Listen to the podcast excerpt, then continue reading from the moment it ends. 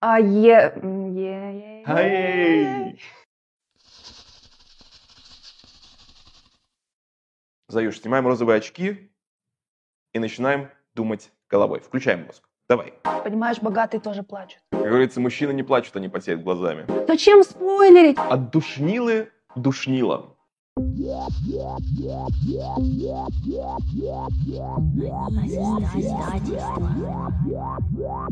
Всем привет! Меня зовут Марина, это подкаст «Они из издательства», и сегодня мы поговорим о наших хейтерах. Шутка, естественно. А Сегодня мы поговорим о вещах, которые в книгах мы не любим. И как вы уже поняли по названию этого видео, сегодня у нас в гостях книжный блогер Энтони Юлай. Энтони, привет. Привет.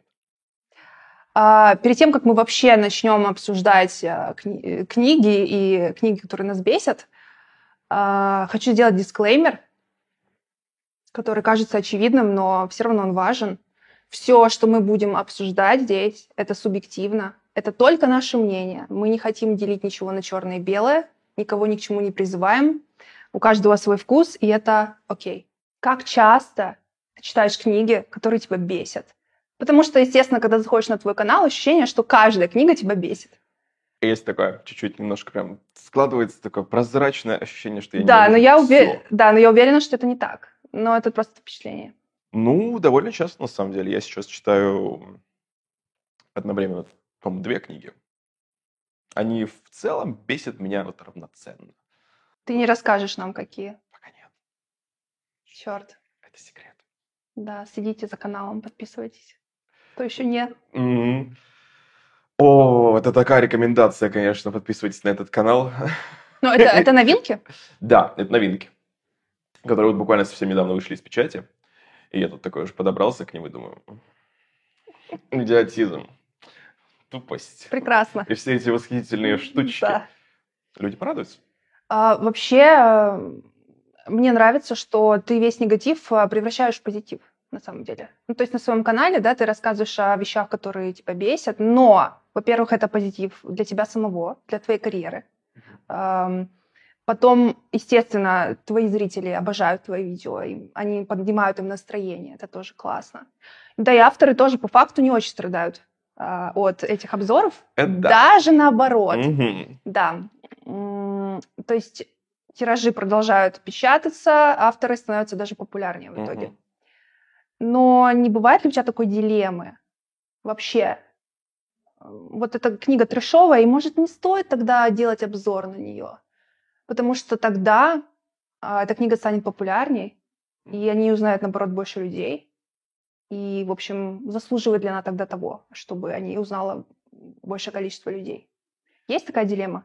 Раньше была, может быть, года полтора-два назад, я думал, боже мой, я продвигаю только самую отвратительную литературу в мире. А. Сейчас нет. Думаю, сейчас, чем книга трешовее, тем я уже представляю, каким ярким будет обзор и сколько а, люди получат эмоций от него. То есть, э, чем трешовее, тем лучше. Ну, плюс еще многие авторы, а, начинающие, да, или которые только планируют что-то свое написать, или же а, ребята, которые пишут фанфики и так далее и тому подобное, они же учатся на чем-то все равно. То есть, им Мгм. же нужно иметь какую-то в голове критику, даже если это критика под мой вкус. Не все, что нравится мне, нравится другим. То есть люди со мной вольны не соглашаться, потому что я говорю.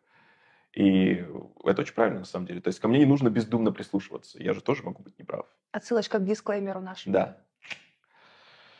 Я могу про дисклеймеры говорить по часу, Да. на самом-то деле. Мгм. И у меня такой дилеммы больше нет. Я просто уже делаю контент, и если людям хочется послушать про хорошие книги, множество других книжных блогеров есть. Конечно, не с такой подачей, как у меня, Да. но посмотрите их. Ну, потом есть еще обзор на лето в пионерском галстуке. в Конечно. концов. Вы что? Да. У меня выходят обзоры на нормальные книги, которые я даже хвалю больше, чем я ругаю. Ну, раз уж мы заговорили про трешовые книги, Мгм. что вообще для тебя такое плохая книга? И что такое хорошая? Ух ты, как ты зашла-то прям сразу. И эти критерии, и те критерии. Ну, на самом деле, плохая книга бывает разная, как хорошая. Э, У нас у всех есть свои вкусы в выборе книг, и плохая книга не обязательно должна быть клишированной. То есть даже какая-то тривиальная история может быть написана хорошо. Мы уже знаем, чем она закончится, когда мы начинаем читать книгу, и это неплохо. Потому что если оно написано адекватно, и авторский слог, как говорится, заставляет тебя читать дальше, в этом есть какая-то своя тоже изюминка. Но плохая книга для меня – это отсутствие не просто здравого смысла, а какой-либо элементарнейшей логики. То есть какие-то моменты все же можно свалить там на фэнтези или на антиутопичные какие-то условия, но вот прям когда сюжет книги или действия персонажей прям подводится к тому, чтобы просто двигать сюжет, это просто происходит без какой-либо подоплеки, я уже такой, а зачем вообще это писали? Можно было просто написать вот без каких-либо сюжетных линий, без э, разбирательств между персонажами. Просто свела, они почпокались и разбежались. Отлично, классно. И, например, плохие книги для меня лично – это тоже авторский слог. Потому что книга может быть, как я уже сказал, простая. Но если она написана вкусно, интересно, и тебе хочется ее читать страница за страницей, тут. Потому что плохо написанные книги, их же сложно читать. Потому что ты буквально продираешься через каждую страницу, потому что ты не осознаешь вообще, что ты читаешь. Особенно вот отвратительно построенные предложения. Потому что чем больше ты читаешь, особенно если ты э, в своем вкусовом предпочтении разномастный человек, то есть ты там и классику читаешь, и какие-то э, научно-популярные книги, ты же все равно набираешься опыта в плане читательского. И ты уже видишь, как э, какие-то авторы пишут гораздо лучше, чем другие и читать плохо написанную книгу становится не то, что сложно, скорее так непосильно. Тебя это уже нагнетает, и думаешь, ну, а все рекомендовали, ну что это? Вот, и хорошие книги в этом плане отличаются тем, что даже самые банальнейшие любовные романы могут произвести на тебя впечатление тем, как они написаны. Угу. Да, я сейчас скажу радикальную вещь, но я просто согласна на сто процентов.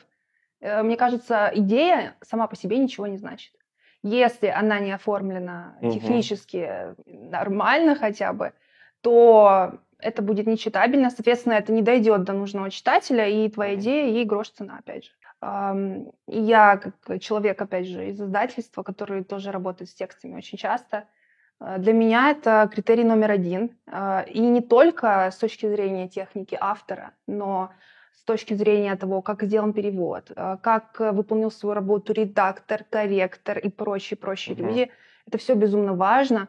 И ну, как бы здесь есть разница для меня между нонфикшеном и художественной литературой, угу. потому что по моему опыту нонфикшн к нему относится почему-то тщательнее, когда его печатают, и над книгой работают, там и ошибок меньше, и да. стиль, ну там определенный стиль свой есть, угу. и соответственно это все э, ты к чему-то уже готов, когда открываешь эту книгу и начинаешь ее читать.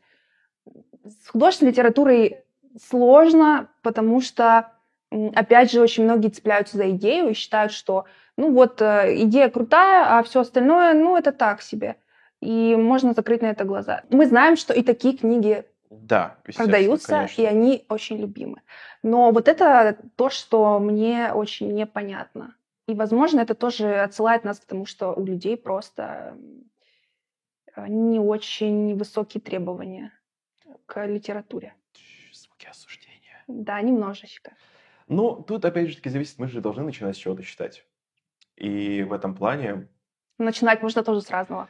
Да, начинать можно с разного, но опять же, если ты по советам там, своей лучшей подружки начинаешь читать книгу, и она, мягко говоря, про какие-нибудь там романтизированные абьюзивные отношения, так еще и написано mm-hmm. очень плохо. Ты же не знаешь, хорошо это. А вдруг тебе понравится, зашло, и ты уже потом начинаешь набираться какого-то читательского опыта, смотришь на книги, которые ты читал раньше, и думаешь, твою мать. А, С этой подружкой мы больше не общаемся. Вот. И в плане вот именно плохих книг меня всегда раздражала откровенная глупость. Вот в поведении персонажей, в сюжете, в э, каких-то тоже моментах. Не путать с ванильностью. Вот ванильность, да, и общая какая-то романтика, влюбленность, вот это, это все прекрасно, отлично, вообще волшебно. Но вот когда персонажи ведут себя откровенно глупо в угоду сюжету, то есть э, а, там начинается сюжет сильной волевой девушки, которая не нужна никакая помощь и поддержка, и тут спустя 15 страниц она уже такая, как принцесса, падает ему в объятия, я думаю, то есть персонажа мы прописывать вообще не будем, да, то есть что произошло? Ей хватило 15 страниц, чтобы попасть, как говорится, ртом на, на губы молодого человека. Вот. И я вижу такое довольно часто, потому что это случается в угоду того, что люди любят. А чаще всего люди хотят в книгах читать про романтические отношения, про э, всякие милости, про всякие такие сласти, любовности и так далее и тому подобное. Про кокетство. Но зачастую это выходит очень бестолково. Потому что персонажей нужно уметь прописывать. Они должны не меняться за три страницы, а в течение всей книги становиться какой-то, возможно, немножко другой личностью. Но при этом сохранять свои черты, которые изначально были у них прописаны. А если она то воительница, то дама в беде, каждые 10 страниц это все меняется, ну, это уже странно. То есть ты понимаешь, что автор не понимает, чего она хочет. Ну, автор не понимает, чего он хочет, как персонаж, и тому подобное. Или они. Меня сейчас осудят, но Нура из Скама мне пришла в голову, когда я слушала тебя. Та самая воинственная да. феминистка, которая сошлась с Уильямом и счастливо боролась за него. Я помню, как в далеком, каком-то 15-й был год, да, 16-й? Примерно, да. Все девочки красились в блондинок и носили красную помаду. А потом это душнило и икона феминизма стала обычной, вот такой вот, которая влюбилась в этого плохиша, mm-hmm. и такая, ну, в целом, я уже не борюсь за права женщин, мне это уже не нужно. Я же упала лицом на... на... Mm-hmm. И довольно быстро это произошло. Да, это произошло очень быстро, и сломался ее характер, как у персонажа. То есть это было не изменение в какую-то хорошую или плохую сторону, это просто был уже какой-то абсолютно другой человек. Это печально, это прям ворошит мои травмы какие-то далекие. А, на самом деле очень тонкая грань между ванильностью и, как ты сказал, отсутствием логики. Угу и не все могут это разглядеть. И опять же, это тоже субъективно, согласись. Да. Потому что кому-то это покажется банальным и нелогичным, а кому-то покажется, О, боже, это так романтично, это так мило. Да. У нас у всех есть вот эти моменты в книгах, когда ты такой, боже мой, какая прелесть, боже, угу. боже мой. Они в душе вдвоем, или вот это мое любимое. Они заходят в номер в отеле, а там только одна кровать. Что, Что же они будут делать? Что же а, делать? Нет дивана и тут начинается, я посплю на полу, я думаю, не будешь ты спать на полу. Вы сначала сделаете эту перегородку из подушек, а потом она просто исчезнет. Вы будете... Но, естественно, у нас у всех, у каждого есть какие-то моменты в книгах, которые нам очень сильно нравятся, потому что это наши потаенные фантазии, которые мы, возможно, хотим, чтобы превратились в реальность. Но какие-то подобные сцены в книгах – это одно дело. Да, то есть милости всякие вот эти. А, возможно, какая-то ваниль или любовь. Но когда это уже прям откровенный идиотизм, я сижу и думаю, хм. То есть мы вот так вот открываем эту книгу, и вы просто тратите мое время на вот это. Вкусно. Ну, вот прям я люблю жрать говнище ложками. Просто ты когда сказал про э, этот э, номер, в котором одна кровать, я поняла, что это действительно такое ведь любимое многими клише. Да. И я поняла, что у меня к нему нет раздражения. У тоже. меня тоже нет к нему раздражения, потому что когда я вижу это в книгах, у меня вот это вот... Да, да, да. Я уже знаю, куда это идет, угу. и если оно этим не закончится, я такой, ого. Ну, то есть, тут только то есть, наоборот, это хорошо, да? Да, если... для меня это хорошо, потому что, оп, это очень стандартный прием, как свести двух персонажей. Потому что автор либо не понимает, как это еще сделать, либо не умеет, либо не хочет. Либо ему или ей хочется воплотить эту фантазию в жизнь, ну, в своей книге. И если это не заканчивается, чем обычно заканчивается, а именно всякими интимными подробностями, а, то это, наоборот, прикольно, потому что такой, оп, она взяла вот, или он взял вот что-то такое стандартное и клишированное, и вывел это немножко в другое русло. И вот теперь становится интересно, а что же будет дальше? Ну, рвется шаблон. Да, рвется немножко шаблон. А, у меня тоже не вызывает какой-то вот эм, ненависти лютой.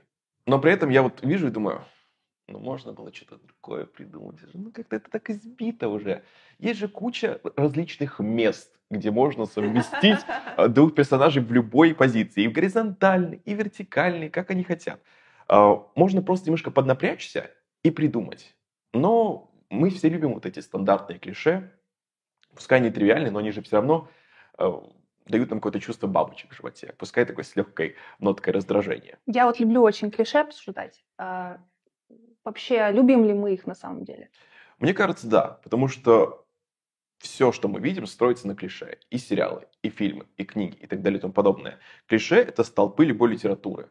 То есть это все равно какие-то основные ветки развития сюжета. Вот наберем, наберем. Алло, здрасте. Алло. Алло, алло, здравствуйте, это клише. Сейчас поговорим. Возьмем, к примеру, голодные игры, да, то есть у нас э, это не то, чтобы какой-то новый сюжет. Антиутопия, дети, которые мочат друг друга. Это мы уже все видели, то есть там зо, зо. За голодные игры можно посмотреть еще там, Королевская битва, что-то еще, ну, то есть всевозможные антиутопии. Но при этом там же идет разрыв шаблона все-таки некий, что вот у главной героини нет какой-то четкой любовной линии, да, и что романтика там вообще не на первом месте. Но при этом она так хорошо подведена под конец уже вот первой книги, что ты думаешь, а вот они любят друг друга действительно, или что вот это произошло между ними, все вот эти, пускай и в смертельных обстоятельствах, романтичные моменты. Просто клише, они же бывают все равно разными. И автор может взять клише и сделать из этого что-то свое и уникальное. Mm. Просто многие не хотят этого делать. И это их, естественно, право. Они же пишут эти книги. Мне кажется, еще зависит от того, сколько этих клише. Да. Это тоже субъективно. Для кого mm. это, для кого-то это количество, о, это много клише, да. а для кого-то, о, это вполне себе ок. И эм, я тут недавно прочитала научные исследования по поводу клишированности mm-hmm. тем каких-то в книгах. И да, когда мы говорим клише, сразу негативная коннотация у слова, да, мы думаем, что это что-то плохое, как нам это надоело, закатываем глаза, но по факту, эм, да, нам действительно это нравится, и даже на уровне психологии быстрее происходит эта узнаваемость, угу. и нам читать книгу просто легче, соответственно, интереснее, и да, то есть у клише есть, конечно, плюсы. На самом деле это такой своеобразный защитный механизм, потому что Опять же, я читал исследования, вы что думаете, так плохие книги читаю? Ну, конечно.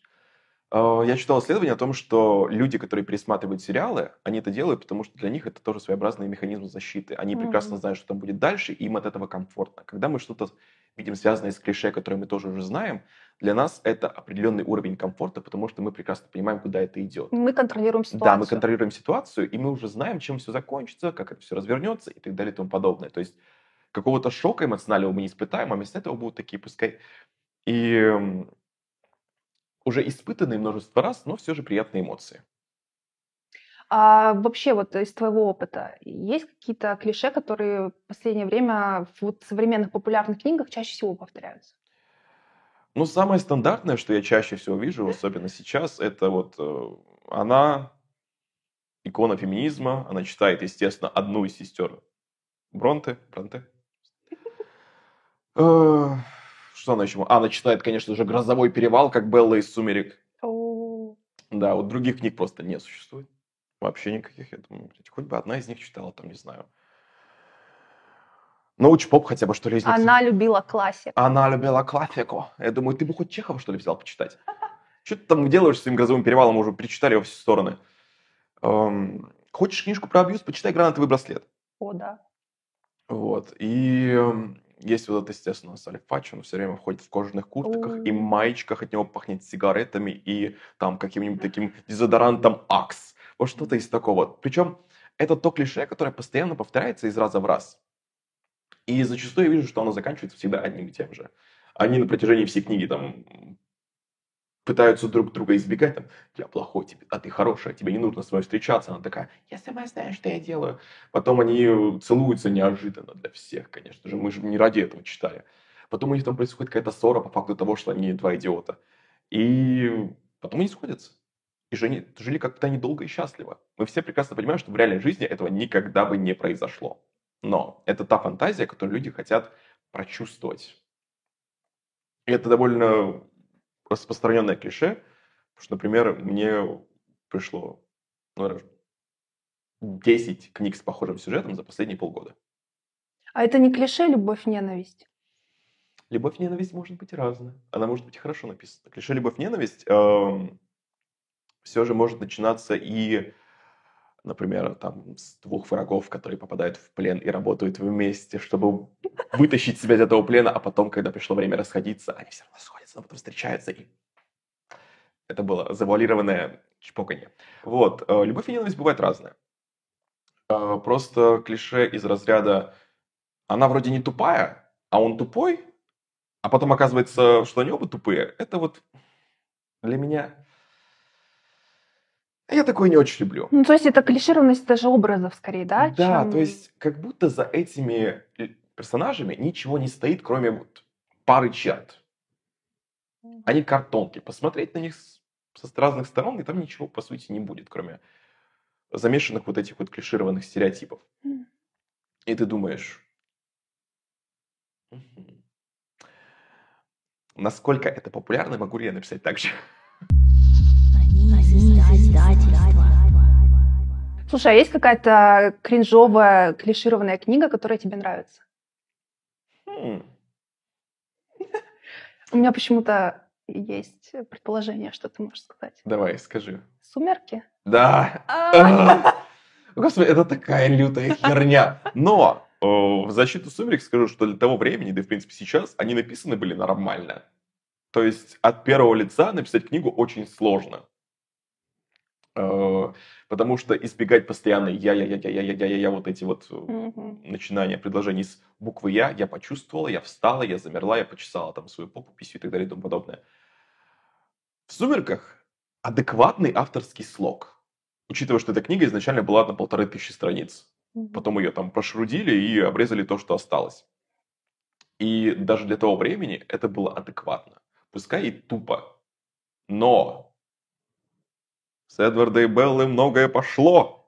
Они буквально вот апогей вот этого всего. То есть эм, сначала они, потом Ариана Гранде, Леди Гага и все остальные. Вот. Эм, но «Сумерки» мне еще нравится сочетание с фильмом. Там первый фильм такой, конфетка. А, но опять же, «Сумеркам» сколько лет? То есть они вышли там в 2005 году. Сложно отделить одно от другого. Но здесь фильм от книги, да? Да, есть такое. А с Гарри Поттером как? Но Гарри Поттер, опять же, для меня по большей части это все же отдельная история, что фильмы, что книги. Потому что я... Сначала мне понравились фильмы, а потом я уже почитал книги. Вот в течение того времени, когда они выходили. Угу. Я к тому моменту, когда выходил последний фильм, уже закончил читать все книги по 10 раз. И в книгах все же было для меня больше волшебства, потому что там было и персонажей как-то развивали как-то побольше все же. И историй, которые не было в фильмах тоже было огромное количество. Те же в Кубке огня, вот это Хавне с Гермионой и ее эльфами. А, да. Да, да, да. Даже нет в фильме, да? В фильме этого вообще нет. То есть многие сюжетные элементы вырезаются из фильмов. И даже вот я обычно смотрю режиссерские версии, которые там какие-то дополнены со сценами всякими разными Гарри Поттера. Там все равно мало этого. Поэтому фильмы это именно визуально для меня то, что я люблю. А вот книги это уже для души такое. К этому выпуску мы еще составили чек-лист а, вещей, которые делят людей обычно на два лагеря. Угу. Я это люблю, и я это терпеть не могу. Угу. И мы хотим выяснить, к какому лагерю ты относишься. Поэтому хотим сыграть с тобой в игру ход или нот. Mm. Mm. Давай, люблю такое. Я буду просто называть штуку, а ты мне говори, это ход или нот для тебя. Я уже чувствую, как э, люди будут писать. Они позвали душнилу, и я такой, да. Ты чувствуешь количество нот, да, преобладающие? Мне кажется, да. Начнем с э, хэппи-энда. О, это ход. С возрастом. Раньше я любил книги, в которых все всегда заканчивалось плохо. Я думаю, если никто из персонажей не сдох, потраченное время, почему никто не сдох? Почему все счастливы? Почему никто не страдает? Если страдаю я, вы тоже будете страдать. Сейчас я думаю, боже, любовь, у них все хорошо, и даже собака осталась жива. Как классно. Ну да, с возрастом хочется побольше счастья, потому что в жизни его нет. Читайте, в конце они оба умрут. Да. Отличная книга. Подробное описание деталей. Ну, скорее ход, чем нот. Я люблю, когда что-то хорошо описывается. Но, опять же, зависит от того, как это прописывается. Mm-hmm. Когда там на 10 страниц э, автор будет э, нам расписывать, каково бальное платье, которое вообще никакого смысла не имеет. Я думаю, синего цвета с рюшечками. Вырез есть? Покажи где. Отлично, пошла дальше. Вот такое. М-м-м. Но если это описание природы, там, ну, что-то для атмосферы, чтобы мы понимали, где мы находимся, а то, там, знаешь, бывают сцены, где главные герои сидят и греются друг об друга там под какой-нибудь Господи, что там есть? Под пледом каким-нибудь, да, из э, кожи тигра. Из кожи тигра, господи, из меха, из меха тигра. Вот это что-то такое. А потом она такая пишет, а там еще был камин и картины. Я думаю, я думаю, мы сидели в каком-то разрушенном доме. Подожди, какие камины, какие... Что тут произошло? Там, она уже подошла к каким-то книгам с эротическим массажем. Я думаю, какие книги? Что, подождите, происходит? Ну, в целом ход. Произошло несвоевременное описание в твоем примере. Да. да, видимо. Спойлеры. На самом деле, я один из тех людей, которые вот не думают головой. Ну, по мне заметно. Я, если вот не хочется что-то узнать, я вот, если читаю книгу, я уже предчувствую, куда это зайдет, но я не хочу дочитывать до конца, или я знаю, вот, что вот я все равно дочитаю, ладно, пофиг, я захожу и специально ищу спойлеры. Поэтому для меня это ход. А то есть бывает такое, что ты не дочитываешь до конца книгу, просто в конец листаешь и узнаешь. Да, потому что я уже предполагаю, чем это все закончится, и я не вижу для себя смысла дочитывать, потому что, ну, там уже, по сути, ничего суперинтересного не произойдет. А, знаешь, некоторые люди читают книги с конца. Э, знаешь, э, такой прикол? Открываешь, узнаешь, чем кончилось, и начинаешь сначала читать. К чему, как это шло вот э, к этой финальной точке? Ну, То есть некоторым конечно. людям интересно, да, процесс. Нет? Ты понимаешь это? Не, я такой, не, не настолько.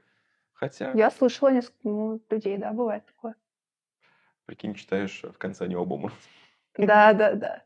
И ты такие, угу, к чему же это все шло? Тем временем обложка. Главный прикол — это да. мой любимый мем. А, потому что, когда мы только анонсировали эту книгу, нам а, говорили, ребят, зачем вы спойлерите?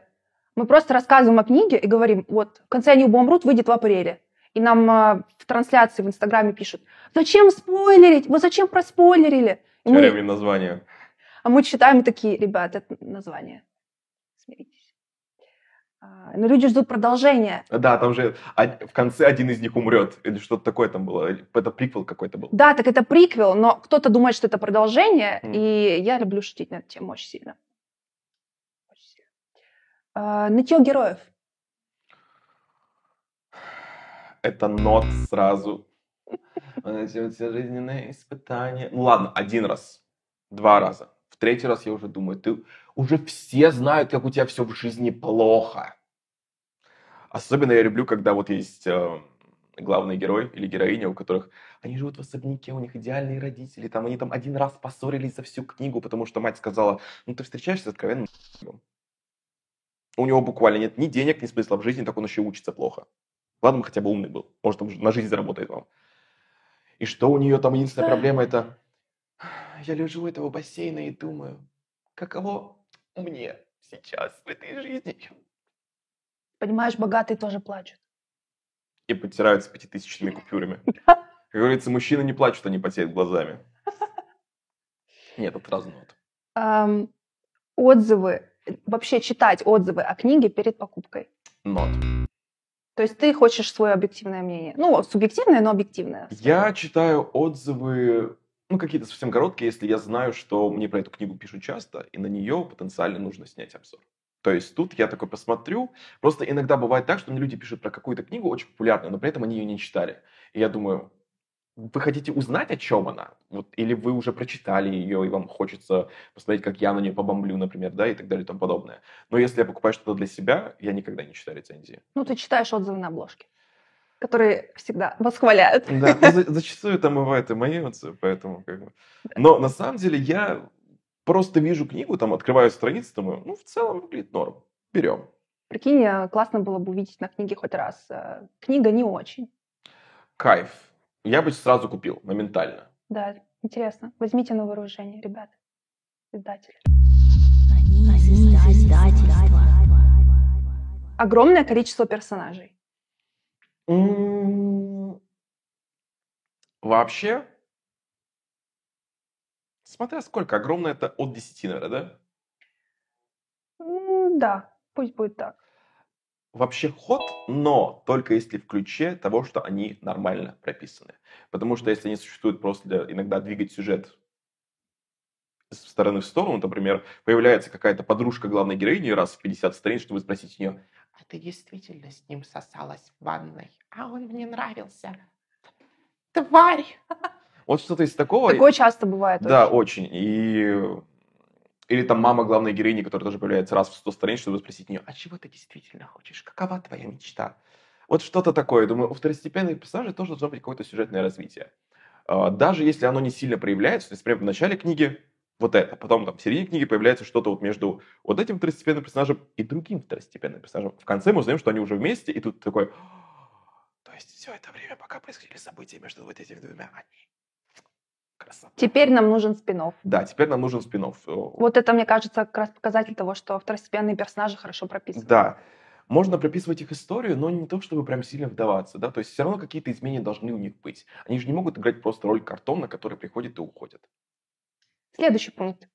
Незаконченные сюжетные линии, как заявка на продолжение. Это даже не нот, это говнище. Я терпеть такое не могу. Вот есть вот эти вот пироги из дерьма, которые мне нравится жрать, это окей. А вот эти заявки на продолжение, я думаю, если первая книга была дерьмовая, вы что думаете, я вторую буду читать только ради того, чтобы узнать, чем все закончилось? У меня есть столько времени ждать и читать. Потому что вот можно сделать, э, как это бывает обычно, э, как в какой-нибудь там трилогии или там, диалоге, именно завязка основная, которая переходит в следующую книгу. Но я считаю, что в первой книге сюжетные линии должны быть завершенные. Большинство, то есть, которые начались в этой книге, они должны здесь закончиться. Потому что зачем читать книгу на 600 страниц, если тебе придется читать еще одну книгу на 600 страниц? И, может быть, там еще не закончится. То есть это даже если это трилогия? Да, то есть все равно каждая книга должна с чего-то начинаться и на чем-то заканчиваться. Герои много перемещаются. М-м, ход. Люблю такое. Но только если не разряда, если там идешь из одной аудитории в другую. Это мне читать не надо. Но если это какое-то путешествие, прям по лесам, пустыням, замкам, полям и так далее и тому подобное, это прикольно. Вот, кстати, в «Шестерке воронов» было действительно прям огромное путешествие, там даже была карта, ты открываешь, смотришь, ага, они были вот тут вот. Но, кстати, вот в перемещении даже, не, господи, русский язык, камбэк. Так я так смешно прошу русский язык камбэкнуться. Да. Угу. А, перемещения героев не должны быть какими-то из разряда из одной страны в другую. Просто локации должны быть немножко разные. И вернемся к лету в пионерском галстуке. То есть там же тоже разные локации, там же есть карта, ты открываешь, что mm-hmm. у нас тут есть театр, у нас тут есть эти качели, вот тут у нас вот эта потрясающая лодочная станция, то есть это все равно прописано, написано по-разному, герои там перемещаются. То есть ты все равно понимаешь э, в своей голове и воображении у тебя работает, что это абсолютно разные места. Такое я люблю. Морализаторство. О, да. От душнилы душнила. Я уже смирился с того, что я душнила, конечно. Да и мрази, и твари и так далее и тому подобное. Все эти комплименты радуют мои души, Нет, сердце. это не так. О, боже мой, ты не такой, он же самый классный, самый лучший. Ну, конечно. Я не любитель морализаторства со стороны главных героев. Особенно, когда этот персонаж, который является основным, он еще и такой правильный весь из себя он делит мир на черное и белое. Я думаю, я даже не знаю, кто больше душнило. Ты меня уже заколебал, мы только прочитали пять страниц. Что это за фигня? И морализаторство я не особо люблю в книгах. Да, мораль важна. То есть э, я постоянно говорю, когда прочитываю книги, мораль всей басни такова. Что произошло? Чем мы поняли в итоге? Угу. Какой сюжет был? Какой урок до нас пытался донести автор? Это одно. Но когда это вот это плохо, это хорошо, и я так думаю, я так считаю, Заюш, снимаем розовые очки и начинаем думать головой. Включаем мозг. Давай.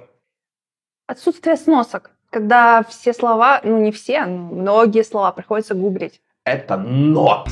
И я такое терпеть не могу.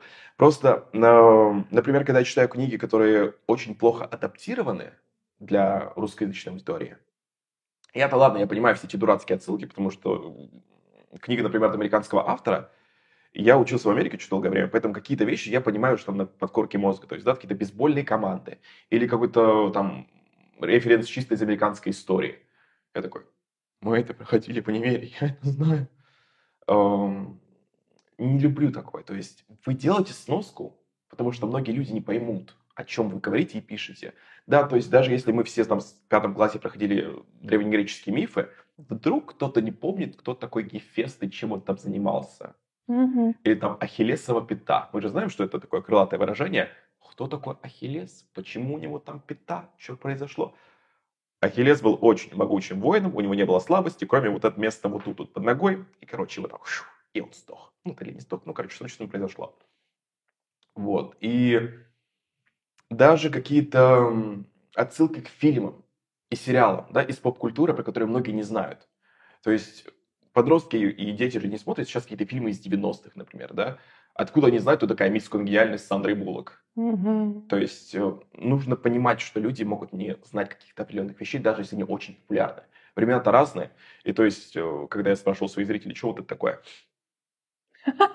Они такие, ты видишь свою крашу, течет, течет кровь из носа, и ты типа подтираешь это сердце. Я думаю, Даже я этого не знала. это как-то очень сложно, простите, пожалуйста. Да.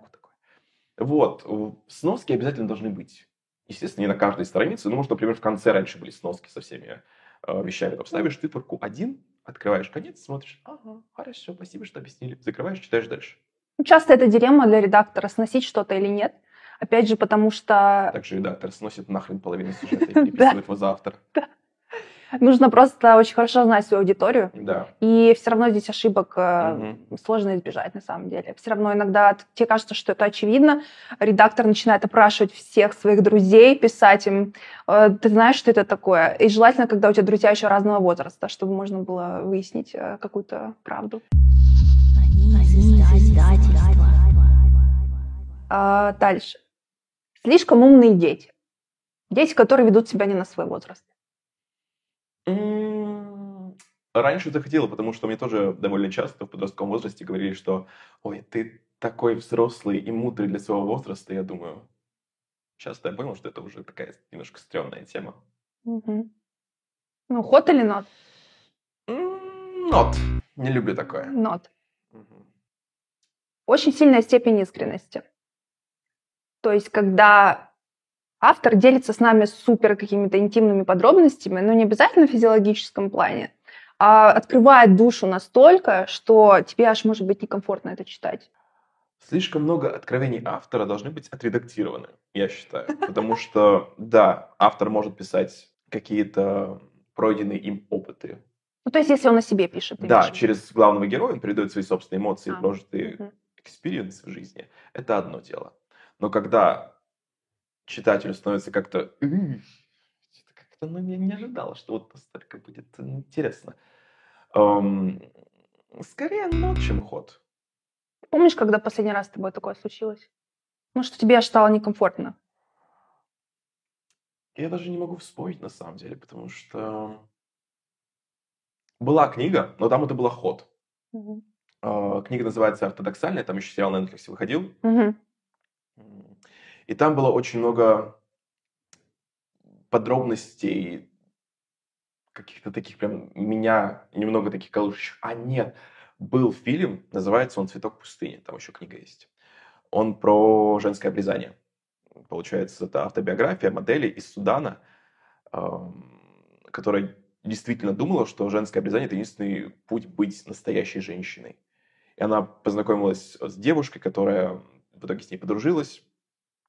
И она вот ей показала, что вот у меня вот так вот, а другая девушка показала такая, типа, что это вообще происходит. И я тогда подумал, что это вот прям слишком много, но потом я понял, что это очень сложная тема сама по себе. То есть о таком рассказать и не говорить при этом Да. искренне, это тяжело. То есть если это моменты искренности, чтобы научить людей чему-то, или чтобы они заставили думать эм, о проблемах других людей, которые, возможно, их не касаются, да, это хороший поучительный опыт. Мэри Сью. No. No. Просто до свидания. Я ненавижу этих персонажей. Это вот просто... Она самая красивая, самая умная, самая достойная, но при этом она не самая красивая, не самая умная, не самая достойная. В нее влюблены все парни, включая отца твоей лучшей подруги и так далее и тому подобное. Он хочет уйти от Эх. Э, и так далее. ну, Вот такие вот моменты, это вот просто, я думаю, зачем ты пишешь? Мне, мне кажется, это тоже довольно популярно сейчас. Да, клише. просто у персонажей должны быть черты характера, которые заставляют нас проявлять к ним разные эмоции. А если это такая Мэри Сьюха, прям откровенная, которая наделена всеми чертами характера, она в одну сторону, и в другую, и пятая, и десятая, и все у нее есть, и ничего у нее нет. Я думаю, господи. Вот просто отстань от меня. Уйди, закрой эту книгу и изыди из моей жизни. Я терпеть такой не буду. Даже в фанфике, когда я читал, я думаю, господи, ужас-то какой. Мне кажется, можно сделать вывод. Мы не любим идеальных персонажей. Да, идеальные персонажи — это скучно. Вообще любая идеальность — это не что-то уникальное. Когда автор может приписать персонажа с его негативными чертами характера, как у всех людей, это действительно достойно похвалы, потому что мы же все через что-то проходим. У нас у всех разные а, проблемы в жизни. И когда мы с этим сталкиваемся, и мы видим похожее в книгах, и что персонаж не идеальный, нам это дает понять, что мы не одни были в такой ситуации, что через подобное можно пройти вот таким вот способом. Это часто пишут, да, она была идеальной, но она не знала о своей идеальности. В нее были влюблены все парни, но она не понимала, почему. В ней же нет ничего особенного. Да. Она же такая же, как и все. Тем временем она метр восемьдесят пять с длиннющими ногами, идеальной фигурой, локонами, которые развиваются просто при каждом дуновении ветра. Ей не нужно носить косметику, потому что она и не любила. Тем временем у нее вот такие вот ресницы просто длиной 50 сантиметров, огромные губища, маленький миниатюрный носик. И вообще у нее лицо фарфоровой куклы. Открытый финал. Ну, по тем книгам, которые я читал, скорее ход, чем нот. Потому что там можно написать продолжение спустя 10 лет, если у автора появятся какие-то идеи. А если нет, то остается множество вопросов, которые заставляют тебя думать дальше, что могло произойти. То есть это какие-то уже твои э, надумки, с которыми ты можешь жить. Или написать фанфик. Вот. Поэтому ход. Мне нравится. Наши читатели нам часто пишут. А скажите, а есть продолжение у этой книги? А то там вот такая концовка, как будто вот будет продолжение. И когда ты говоришь им, что нет, оно не планируется, они очень расстраиваются. Они прямо верят слепо до конца, что продолжение будет. Я поняла, что очень многих это раздражает на самом деле. Все, я люблю открытые финалы. Да, мне тоже нравится. Это такая, эм, если сюжетные линии закрыты, естественно, но при этом вот концовка открыта для будущих мыслей, ну, для читателей. Мне такое нравится, почему нет? Иногда ты можешь даже сам додумать, и Да. ты чувствуешь, что автор, в принципе, это имел в виду, но он просто не прописал это вот э, подробно. Это даже не то чтобы открытая концовка, а просто м, такое вот красивое завершение, по-моему. Концовку тоже написать надо уметь. Да, главное не использовать э, клише, и вот он проснулся, и это был все сон. Пишет ты дерьмище. Это вот буквально... Ради чего была вся книга? Объясните мне. Ради чего? Последний раз, когда ты читал такую книгу. Буквально недавно, кстати. То есть э, люди все еще пишут так. Да, вот у Ли и Стефи, моей любимой, горячо обожаемой, в Орлеане, там девчуля проснулась после комы. А, Да. да, вот испанские, бразильские сериалы. Да, я такое. Причем в контексте книги это не имело. Вообще. Учитывая, как был прописан мир, что вот она попала якобы в какой-то лимб, где люди уходят и приходят. Я думаю, то есть все время это она лежала в коме, что ли? В описании к видео мы оставим чек-лист, где будет перечень всех вещей, которые мы сейчас обсудили. Но там будут также свободные графы, куда вы можете вписать э, штуки, которые бесят вас, или наоборот, штуки, которые вам очень-очень нравятся. Отмечайте попкорн в соцсетях, делитесь с друзьями, и давайте сделаем этот лист бесконечным.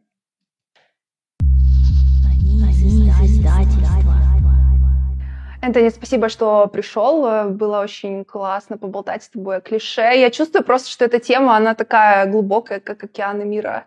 А, М. Вот, поэтому, да, невозможно обсудить все. Спасибо тебе огромное. И это был подкаст «Они из издательства». До новых встреч. Чмоки в пупоки.